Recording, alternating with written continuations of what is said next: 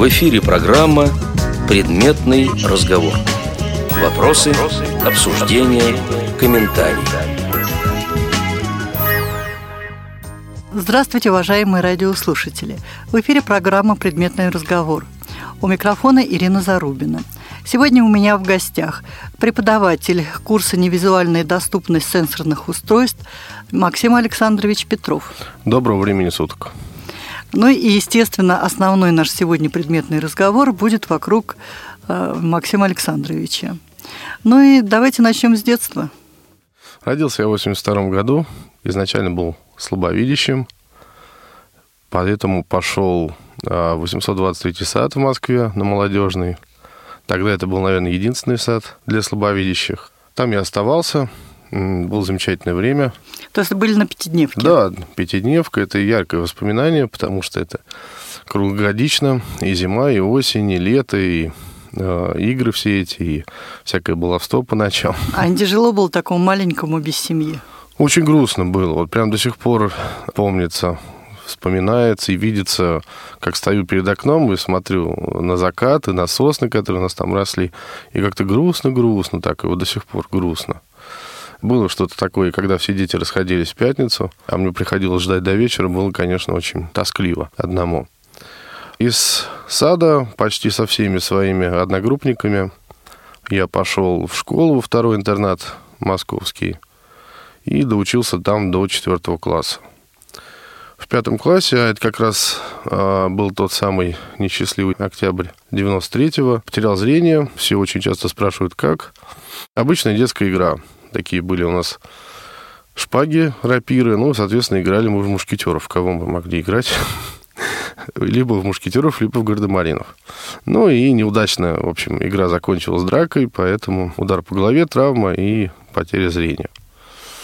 Адаптация достаточно просто у меня прошла, потому что с детства я был в кругу людей, у которых зрение было слабое всегда. То есть э, люди знали как, что, Мама, папа а, всему научили. Они знали Брайль. У нас вообще семейная традиция учиться в первом интернате. Они меня туда и привели. Брайль я где-то выучил за три недели. Читать никогда у меня здорово не получалось. Но писать, в общем, достаточно быстро научился. Буквально за три недели, наверное. И достаточно свободно поступил в первый интернат. Галина Петровна меня принимала Степанова и Галина Николаевна Воробьева как-то так вот комиссию такую собрали. Все удачно сложилось. Может быть, сначала были какие-то конфликты в классе, своеобразные отношения сложились, потом все к шестому классу улеглось, сдружились, конфликты закончились, драки тоже. Потеря зрения не отучил драться? Нет, нет. Я вообще очень энергичный мальчик был, и всякие прыжки с заборов, и в том числе на всякие кирпичные кучи, возня со всякими железками, гаражи. Это моя стихия а, всякие прыжки с крыльца, за что меня там водили неоднократно к директору во втором интернате, всякие докладные директоры и все прочее. Это вот это моя стихия была, моя жизнь. Все время не хотелось приключений. Поэтому потеря зрения никак на этом не отразилась, в таком образе жизни. Ну, а там шестой, седьмой класс гитара увидел у Наиля Алимжанова, многим известного. Он ваш одноклассник. Ну, он старше меня на два года. Учился, увидел, конечно, все это мне понравилось, заразился. И начал пытаться что-то играть. Ну, и так, собственно, и продолжается до сих пор. Не могу сказать, что я сильно чего-то в этом достиг. У меня были разные учителя. Я отходил год на классику. Это пригодилось э, Алексей Алексеевич Черемуш в мое музыкальное воспитание основательно вмешался. То есть он вас обучал игре на гитаре? А, но он был одно время руководителем ансамбля нашего школьного «Лестница в небо». Он нам помог тогда сильно и с аппаратурой, и с организацией, и с тем, как играть, что играть. Давали мы даже один официальный концерт в зале. Э, где-то там у ребят должны быть записи. У меня, к сожалению, не осталось. А, и тогда у нас а, немножко натаскал, ну, соответственно, в своей манере, такой очень интересный, джазовый, поэтому заразил этим. А найти запись возможно? Да, я думаю, возможно. Кто-то цифровал это. Тогда еще было на кассетах. Это какой-то 99-й год. было. Тогда еще все было на кассетах, но кто-то делал в цифре, можно посмотреть. Алексей Алексеевич приложил основательную руку, как я уже сказал дал нам свои инструменты и свои всякие, ну, будем так говорить, примочки, да, и очень интересно мы сыграли. Концерт получился в целом неплохой. Но не сложилось дальнейшее общение по разным причинам. Он был занят, э, директор прежней школы не очень серьезно отнесся к, нашему увлечению, поэтому переехали мы в подвал. Там уже, конечно, были неофициальные концерты и совершенно неофициальные инструменты. Пришел в ансамбль э, мой отец играл на соло-гитаре. Его, слава богу, пустили в школу играть. В общем, немножко поиграли, потом все э, замерло, затихло, потому что выпустился наш барабанщик, кто-то ушел, ну и так далее. В общем, ансамбль разрушился, но это мне дало такое некоторое музыкальное воспитание. Ну и я продолжал в том же духе, продолжаю до сих пор. Э, ну, считаю, что дорос уже до инструментов, цена которых выше 10 тысяч, скажем так, я это немножко соотношу с деньгами, да, то есть я не хочу брать на себя ответственность по игре на каких-то дорогих и очень уж хороших инструментах, но вот Ибанес я себе позволил на прошлый день рождения. И, ну, играю, учусь, подбираю что-то, хотя музыкальных дарований у меня никаких нет, но говорят, что все лучше и лучше получается. Я сам чувствую, что я расту. А, это одно из моих хобби. Ну, на всякий случай, так сказать. Но про ваши хобби мы поговорим чуть позже. Да. Совместно с учебой в школе в это же время я пошел заниматься айкидо. Ну, почему-то тогда это назвали наш э, сенсей, по-другому назвать его не могу. А, назвал это мягкой школой. Ну, стиль взял сам принцип а, из айкидо, совершенно очевидно. Но, в принципе, это была, по большому счету, гимнастика, так сказать, для всех, но и давала зачатки а, боевых искусств. Это было очень интересно, потому что это был смешанный коллектив. Туда ходили и незрячие, и зрячие люди, и э, приходили для поддержания здоровья колясочники, а, между прочим, Алексей Сидоров, вот наш сенсей, он поднимал колясочников некоторых, у него такая особая методика была. Это было при мне, то есть это вот действительно очень было интересно, очень было все свободно. Это была настоящая секция, не спортивная, то есть поясов мы не получали, но четыре с половиной года добавили что-то для моей жизни. В это время была прочитана книга «Волкодав» Семеновой, книга, которая перевернула мою жизнь, и она очень гармонично вписалась в те мои занятия, потому что в книге проповедуются те же принципы. Очень яркое событие для меня это тогда было. Между прочим, эти занятия и в ориентировании тоже помогли очень серьезно. А не опасный это вид спорта? Нет, абсолютно нет. А, абсолютно нет. Это мягкость, это погашение агрессии. Особым мастерством там считается бой не начатый, да, а если уж бой начатый, то агрессию вы гасите в пространство, то есть чтобы не принести вреда ни себе, ни вашему партнеру или противнику, если грубо говорить. Мастерство, конечно, в, в конечном итоге заключается даже не столько в физике, сколько, допустим, в правильном ведении спора или в правильном отношении с людьми, да, взаимодействии с людьми. Очень интересная философская система, основанная, опять же, повторюсь, на айкидо.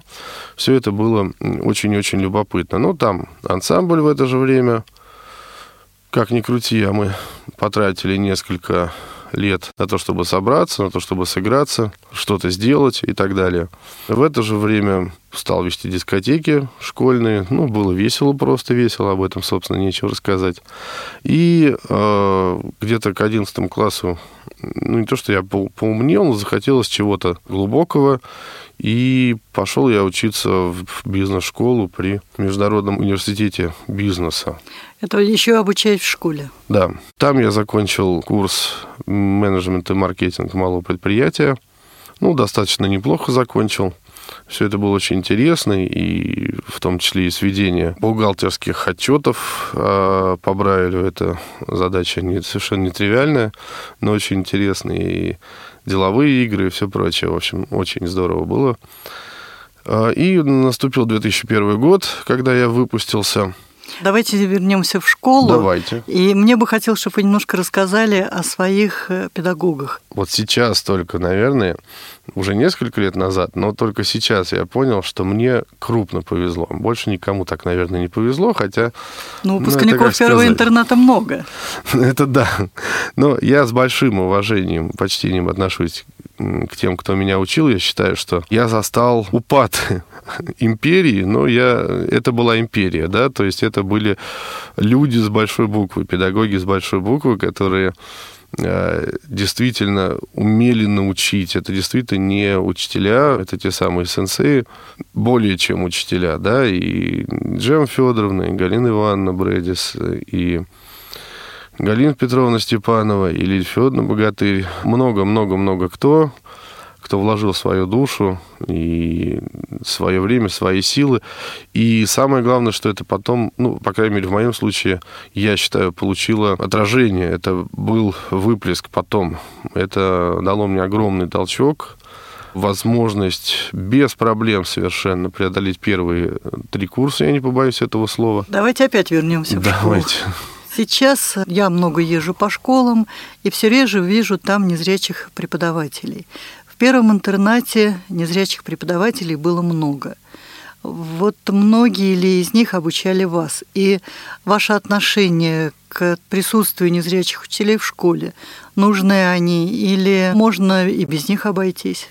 А, однозначные отношения нужны обязательно. И, а зачем? Никто так не сумеет а, незрячему рассказать, объяснить, показать, доказать какой-то материал, как незрячий педагог. Вот я почему-то так думаю.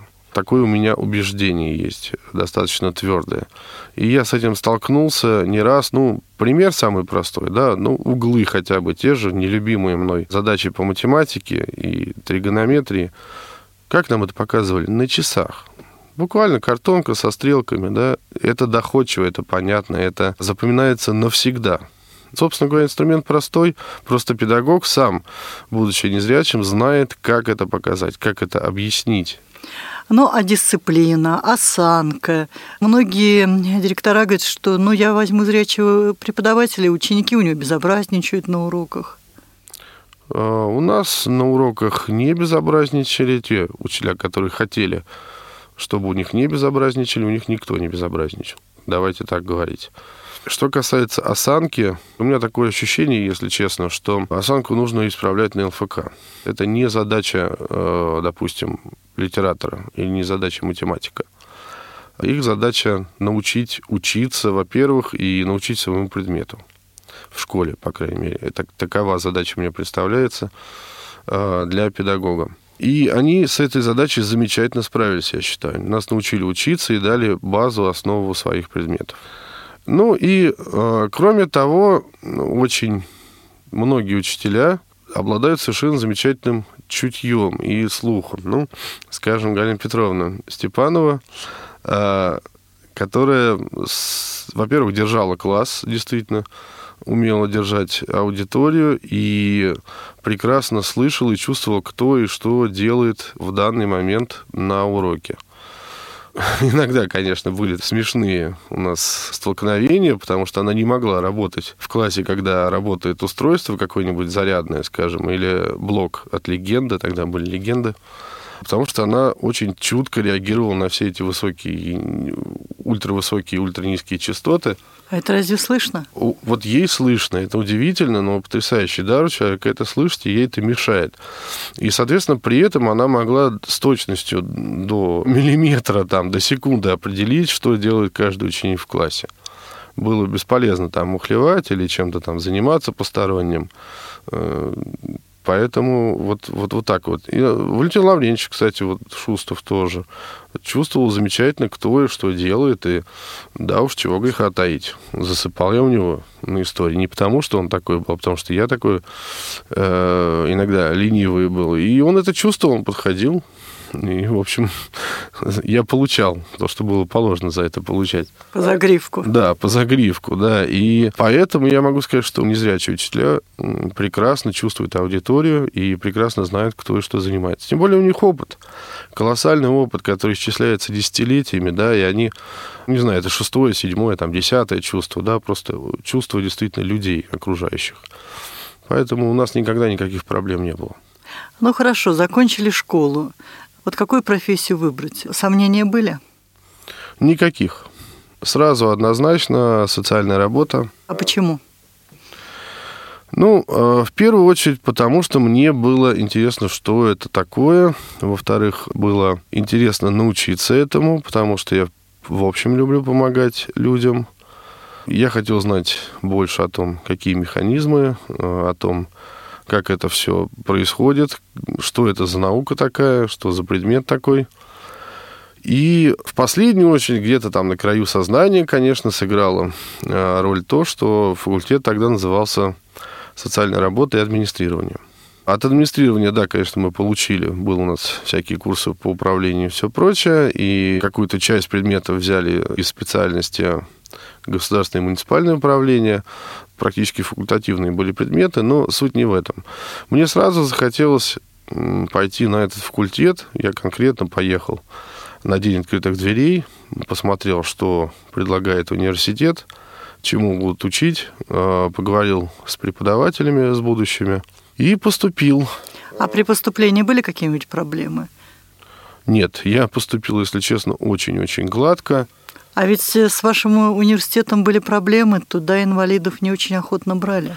Вы знаете, тогда все было хорошо. Сейчас действительно есть проблемы. Сейчас это ощущается очень сильно. То есть даже когда поступал мой брат, 2005, наверное, или 2006 год, я уже так вот с трудом вспоминаю, когда он поступал, много раз поступал, Э, во многие места, поэтому я точно не могу сказать. Но вот тогда уже начались проблемы с ЭПР, с тем, что вы можете, не можете учиться. Здесь нужно в ВПР написать, что вы можете учиться конкретно у нас, чего в ВПР не пишут или не писали, по крайней мере, в то время. В общем, всякие сложности и создать экзаменов и так далее. Ну, кстати, он прошел, правда, но пришлось откровенно говоря, немножко надавить. То есть мы дошли до человека, который решает юридические вопросы с МСЭК, города Москвы. Мы, конечно, обратились к проректору университета, э, ну и так далее. То есть какие-то рычаги пришлось понажимать. Но в итоге он поступил, поступил нормально. Ну, если бы только доучился, было бы вообще хорошо. У меня не было никаких проблем. Ну, у нас несколько человек поступало, незрячих, двое незрячих, один слабовидящий. Нам сделали отдельного преподавателя, да, который принимал экзамен литературу, между прочим, несмотря на гуманитарный факультет, еще была и математика. И мы писали свои работы, у нас их потом забирали, штамповали, и через несколько дней нас приглашали их просто зачитывать. И спрашивали, то есть если мы читаем сочинение, то, скажем, читаешь, читаешь, тебе задают вопрос, да, вот здесь вот какие знаки у вас стоят.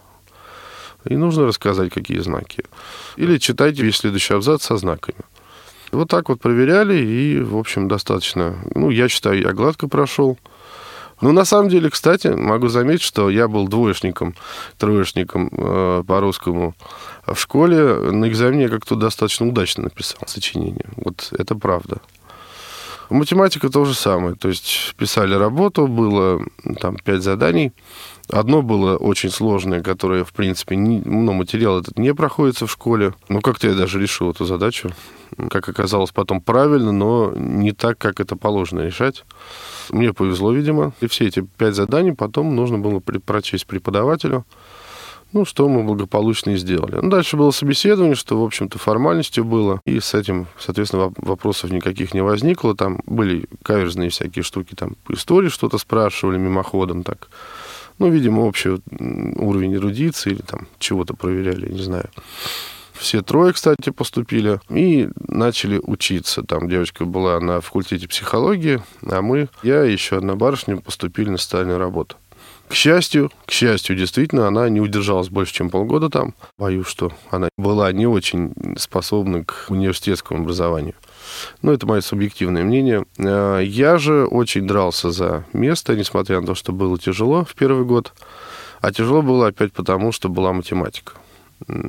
При этом в ускоренном темпе, а, при этом, соответственно, разные преподаватели, которые особенно не вникали в то, что я не вижу с доски, прогоняли программу с 9 класса школы и до теории вероятности, и до матриц. То есть достаточно серьезный объем мы проглотили. Ну, в общем, нормально. Это одна из четверок в моем дипломе в красном. Но там разрешается 25%. Ну, три четверки у меня там получилось. В итоге можно было пересдать на третьем курсе, но я этим не стал заниматься. Не тем голова была занята. И дрался, и ходил с температурой, и, в общем, как я только не, не куролесил, но хотел, хотел учиться. Все благополучно сдал, и получил степень бакалавра, получил серебряный медаль открытие гордости университета. Соответственно, без проблем поступил в магистратуру, в 2007 году закончил, э, поучаствовал в нескольких конкурсах, опять же, научного плана. Ну, в последний, самый такой высокий уровень, это конкурс президента Российской Федерации. Это было направление наука и инновация, первое место, в общем, чем я доволен. И хотел поступить в аспирантуру, но там жизнь начала складываться немножко по-другому. Не поступил. Немножечко остановимся на студенческой жизни. Как у вас складывались отношения с одногруппниками, однокурсниками? Вы знаете, великолепно. Была обычная студенческая жизнь. На первом курсе, может быть, немножко все это было напряженно, так, а потом все пошло легко. И совместная подготовка к экзаменам, и совместные прогулки и ну, все. Неформальное все общение. Неформальное общение, да, разного рода и так далее. Без проблем. И до сих пор мы общаемся с некоторыми из тех, кто был у меня в группе.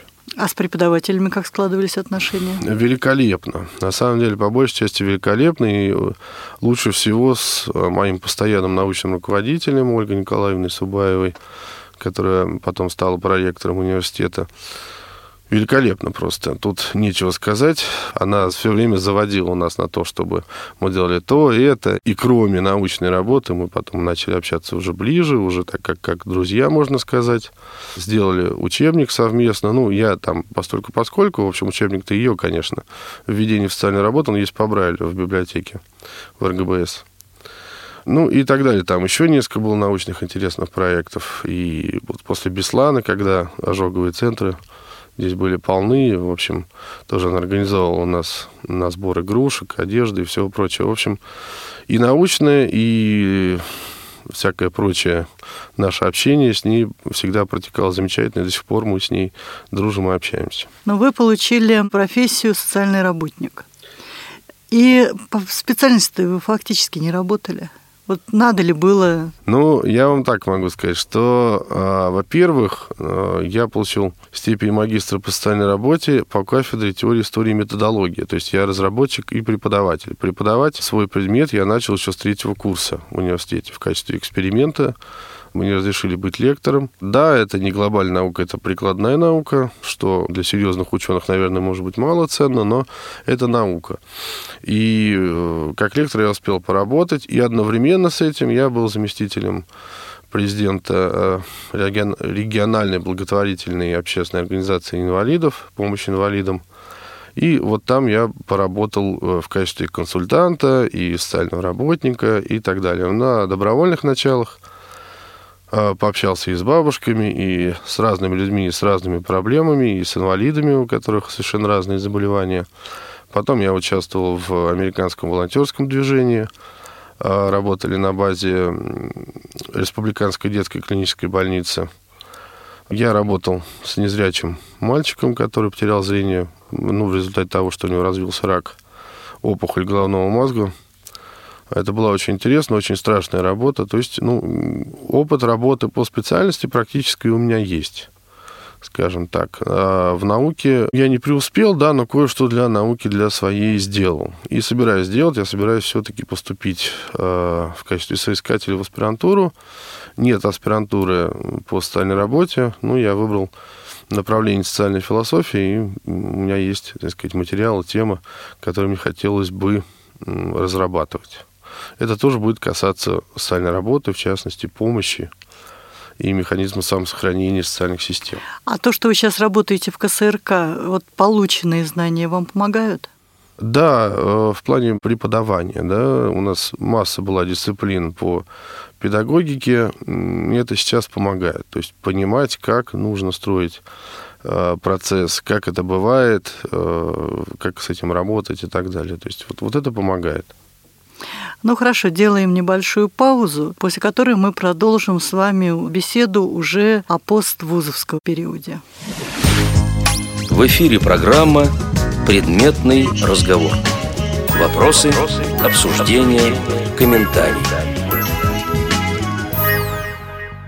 Напоминаю, что сегодня у меня в гостях преподаватель курса «Невизуальная доступность сенсорных устройств культурно-спортивного революционного комплекса Всероссийского общества слепых Максим Александрович Петров. До перерыва Максим рассказал о своих школьных, студенческих годах, а теперь мы переходим уже к взрослой жизни – Куда вы трудоустроились по завершению университета? Выбирал по зарплате и потому, что думал, что будет очень-очень интересно, пошел на ИПТК «Логос» в качестве редактора и звукорежиссера на радио. И вел несколько лет. Может быть, успешно, может быть, нет, но кое-что я добавил того, чего там не было. Ну, этот опыт достаточно интересный для меня, работа со звуком. То есть вы работали еще с Ольгой Владимировной Шуиной, да? Да, начинал, да. Ольга Владимировна Шуина – это человек, внесший огромный вклад в работу Логоса. И, Максим, немножечко вот о Ольге Владимировне расскажите, потому что, к сожалению, ее уже с нами нет, а человек очень достойный, и мне хотелось бы, чтобы слушатели Радио ВОЗ немножко познакомились с этим человеком. Ну, это действительно был очень необычный человек, очень интересный, весьма образованный и развитый во всех отношениях, который э, мог любого человека научить тому или иному, чему, в общем ну, можно и нужно было учить, показать, объяснить, э, помочь решить какие-то проблемы. Я знаю, что она очень любила ездить, она очень любила общаться с людьми, и она очень хорошо разбиралась в том вопросе, которым занималась. И это уже требовало от своих сотрудников. Да, да, это действительно так. Нельзя сказать, что она была жестким начальником, да, жестким руководителем, но она умела, скажем так, поставить работу да, в нужную колею, направить человека по нужному ей пути и сделать так, чтобы отдел работал хорошо. Теперь переходим непосредственно к вашей работе. Ну, работа была интересная. Э, радио до сих пор а, к моему большому сожалению, выпускаю только книги, немного музыки и спектакли.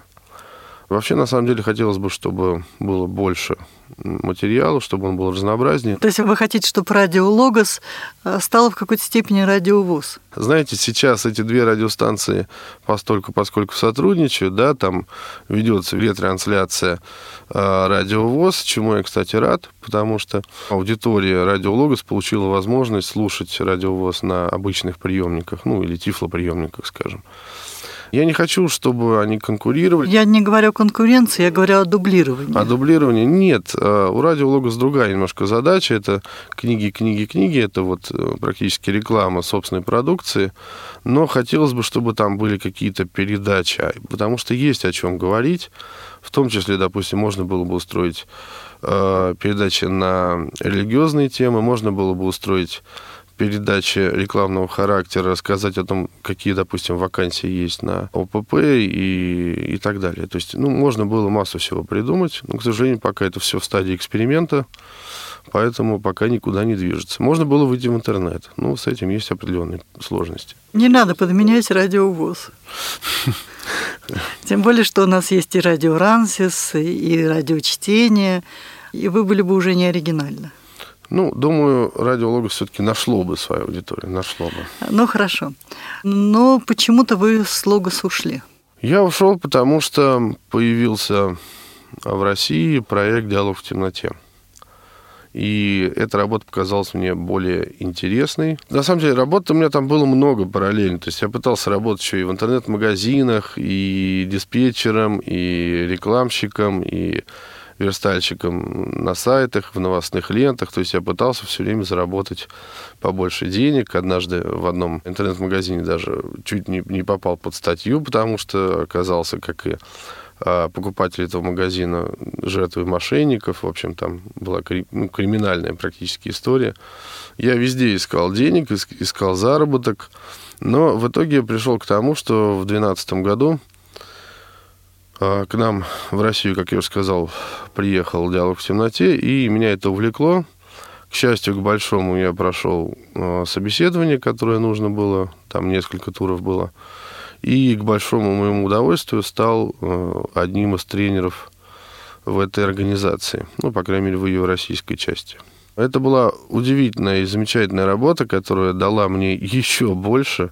Это был еще один университет для меня – а, кстати, надо заметить, что параллельно с работой а, на Логосе я получил дополнительное образование, еще одно, в сфере управления организациями, которые связаны с инвалидами. Это тоже добавило свой особый, так сказать, шик и интерес к моей жизни.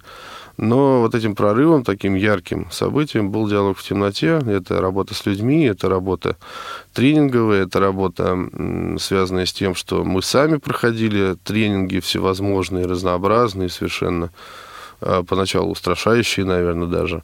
Мы помогли очень многим людям, я считаю. Через наши руки прошли тысячи людей за последние годы. И я никогда это не забуду. И я сейчас пришел к тому, что у меня есть четыре тренингов программы собственных разработанных. Я хочу их применить, я хочу выйти с этим к людям и показать. И, ну, даже, может быть, заработать. Почему бы нет? Деньги всегда не помешают. И вот тут, наверное, и пригодилось ваше образование. Да. Если на Логос все-таки вы работали не по специальности, здесь все-таки уже на стыке. На стыке, да. Это социальная психология, это социология. В университете на факультативных курсах были всевозможные деловые игры, и ролевые мы строили, и тренинговые методики отрабатывали. То есть вот это все пригодилось, но там была теория сухая. Здесь же получилась сплошная практика бесконечная. И нам помогали, конечно, мастера высочайшего уровня. Иван Кириллов – это человек, который входит в пятерку лучших психиатров России, и Андреас Хайники из Германии, сам основатель проекта, ну и масса других людей. Почему вы расстались с диалогом? Ну, причин достаточно много было и разных. Можно, наверное, сказать так, что пришло время что-то поменять работа в диалоге запомнится мне на всю жизнь. Я хотел бы, может быть, если у нас будет в России выставка, поучаствовать э, в выставке в темноте. Ну, если даже не будет, то для меня это будет приятным воспоминанием, очень большим толчком к будущему моему развитию. И я бесконечно благодарен тем людям, э, которые работали со мной в диалоге. Благодарен за все, и за то, что они для меня сделали, и за то, что мы делали вместе. И как давно вы работаете в КСРК? Совсем недавно. На самом деле с апреля 2014 года. То есть буквально вот три месяца прошло. Первый месяц был стажировка, и вот сегодня, на данный момент, на момент записи, я закончил вести свою вторую группу. Максим Александрович к нам пришел после экзамена уставший, замученный, но еще говорливый. Про вашу студенческую, школьную, жизнь мы поговорили, немножко про профессиональную деятельность. Ну а теперь давайте перейдем к вашим увлечениям. И я хотела бы, чтобы вы рассказали о увлечении именно экстремальными видами спорта. Началась история в 2008 году. Был такой проект, причем а, организовывал и поддерживал, опять же, КСРК ВОЗ «Мир наизнанку». Мы ездили по разным городам, и были интересные очень экскурсии в Тулу, в Ярославль, в Самару. Там нам показали, что такое спортивный туризм с переправами, с байдарками, в касках, все вот с подвесками, переправы канатные. В Туле удалось погладить ядовитую жабу австралийскую. Это все было замечательно. То есть мы даже были в историческом клубе «Витязь», там на мечах порубились, постреляли из луков.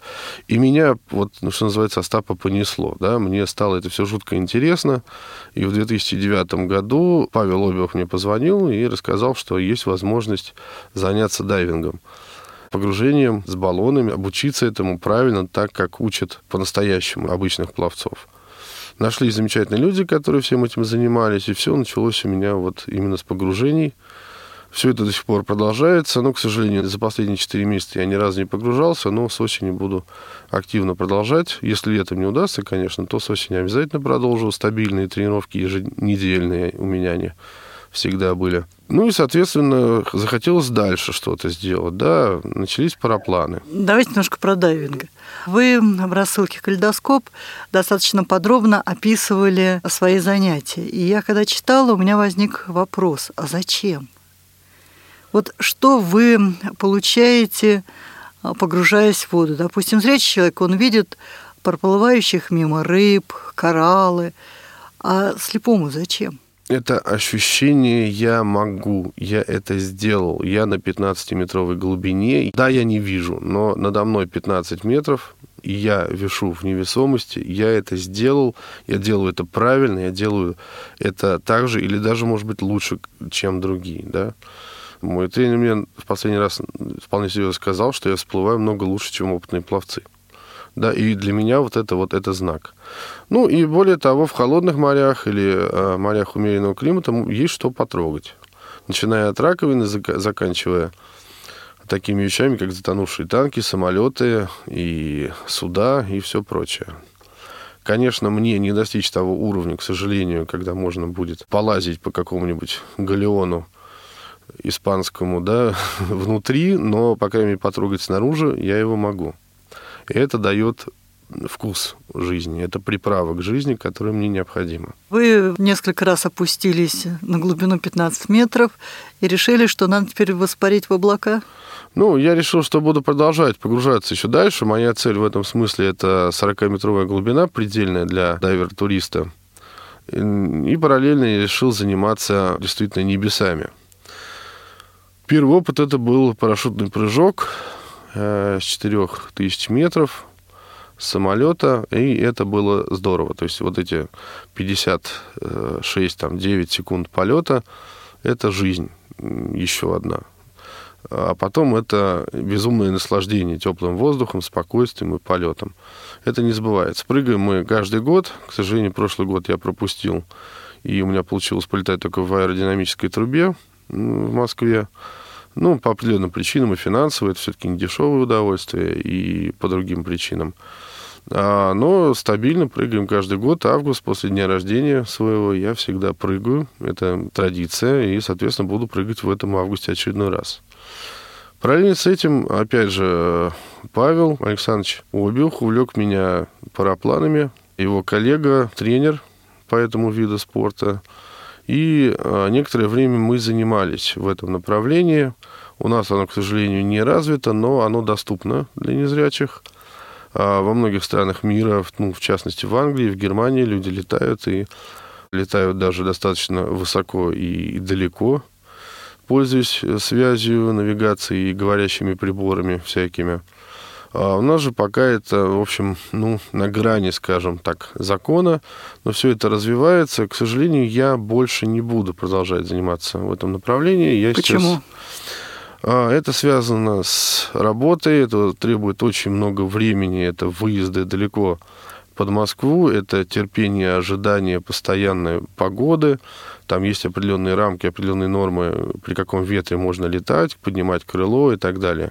Нет времени и нет таких сейчас финансов, чтобы постоянно каждую неделю оплачивать поездки и снаряжение и все прочее. Придется бросить, но сейчас у меня другие цели. Парусный спорт. Хочется посмотреть, попробовать. Я вот, например, видел тут э, незрячую девушку ВКонтакте, которая занимается парусным спортом. Сейчас хотел найти с ней э, возможность пообщаться. А кто это?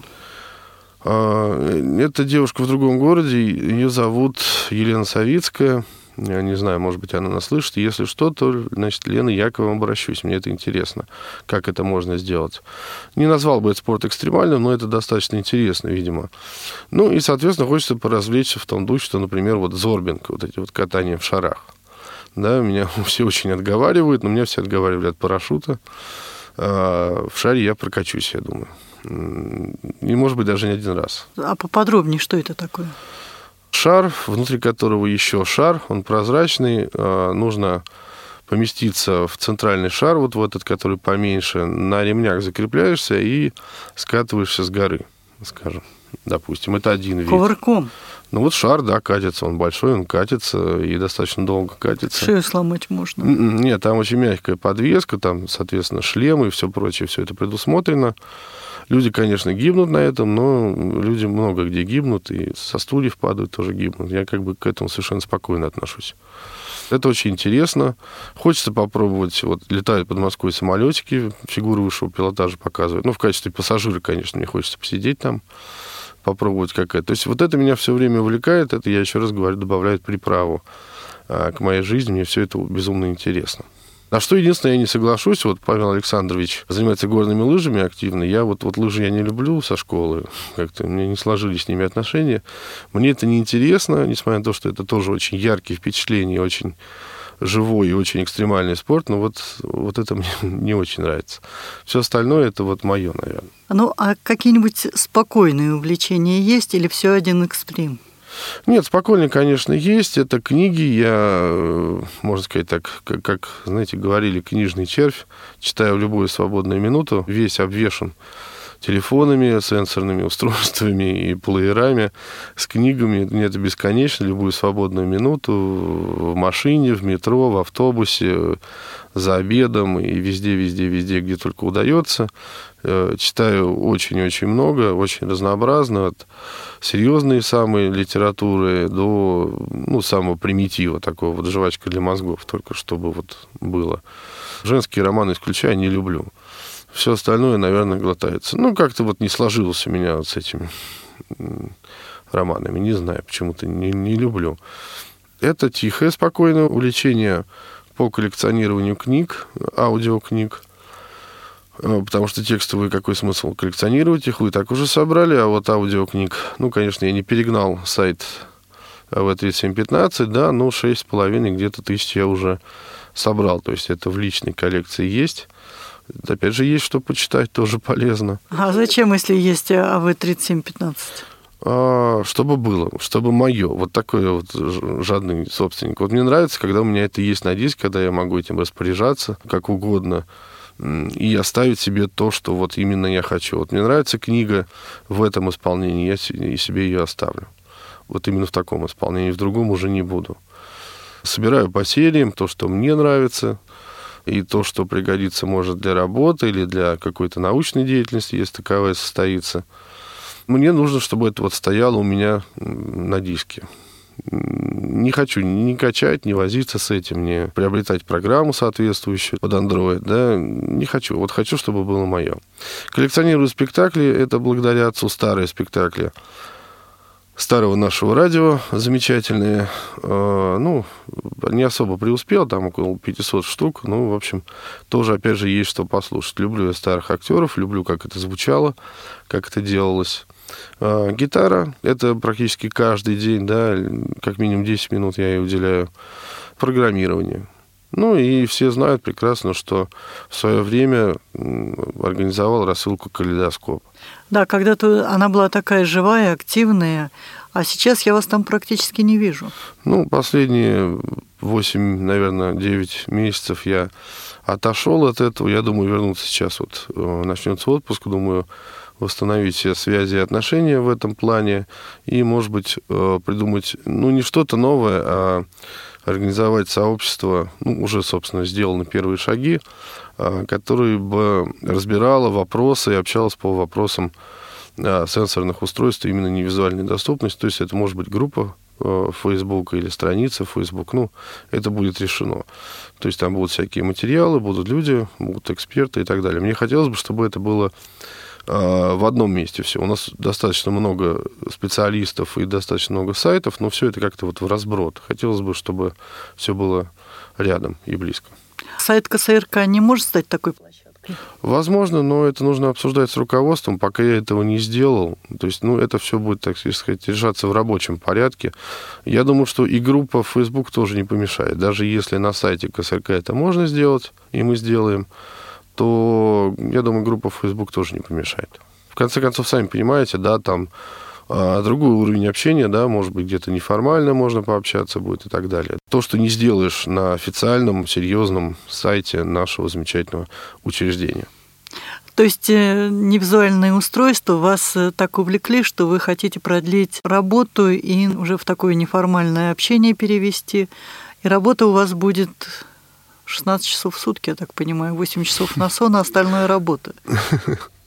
Ну, возможно, и так. Знаете, я прекрасно отдаю себе отчет, что я не специалист, ну, специалист, но не эксперт в этом вопросе, далеко не эксперт. Мне хотелось бы собрать в одно место экспертов, их умные головы, э, те материалы, которые они могут дать, а, чтобы не было споров, войны, что там лучше, значит, iOS или Android, чтобы это все развивалось, просто систематизировалось и развивалось, потому что там, на самом деле, а, ну, непаханное поле, да, есть где повозиться, что разобрать, что придумать, что дописать э, и так далее. То есть есть чем заняться в этом смысле. Мне это интересно, действительно, как вы сказали. То есть вы хотите стать э, таким организующим звеном?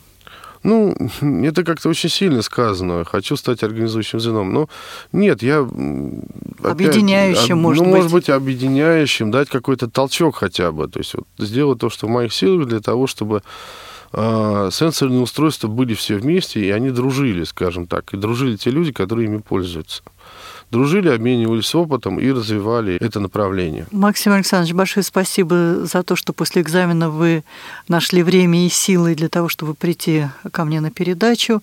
К сожалению, время нашей первой встречи с вами заканчивается, хотя, вернее, это уже вторая встреча. Первая была, когда мы делали передачу «Зачем и как путешествуют незрячие». Ну, а сегодня произошло более подробное знакомство с вами – я думаю, что вы будете частым гостем в моих передачах на радио ВОЗ. Ну а сегодня до свидания. До свидания, всего доброго. Напоминаю, что в эфире была программа «Предметный разговор». Сегодня у меня в гостях был преподаватель курсов «Невизуальная доступность сенсорных устройств» культурно-спортивного реабилитационного комплекса Всероссийского общества слепых Максим Александрович Петров – Передачу подготовила и провела Ирина Заробина, звукорежиссеры Анна Пак и Иван Черенев.